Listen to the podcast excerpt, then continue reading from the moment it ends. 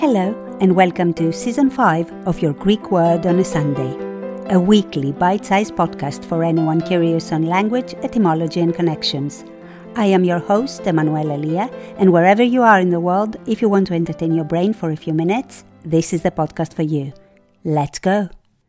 Hello! Happy autumn, everyone, and for our friends across the pond, happy fall. I recently realized that although this is our fifth season, or series, if you like, we've only been running for three years.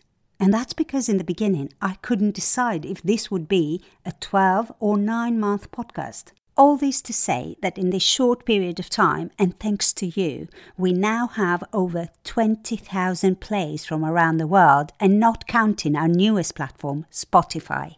So today we're celebrating, which brings me to Thriambos in ancient Greece, along with the and Iambos, were types of songs dedicated to the gods. Thriambos was specifically sung for Dionysus and was performed during the Dionysia festival.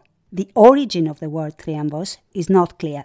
It contains elements from the pre Greek era and is linked to Arabic words too. Now, the Romans used the word to describe the winning parade that was occasionally held to celebrate the Roman army's victories and present their loots.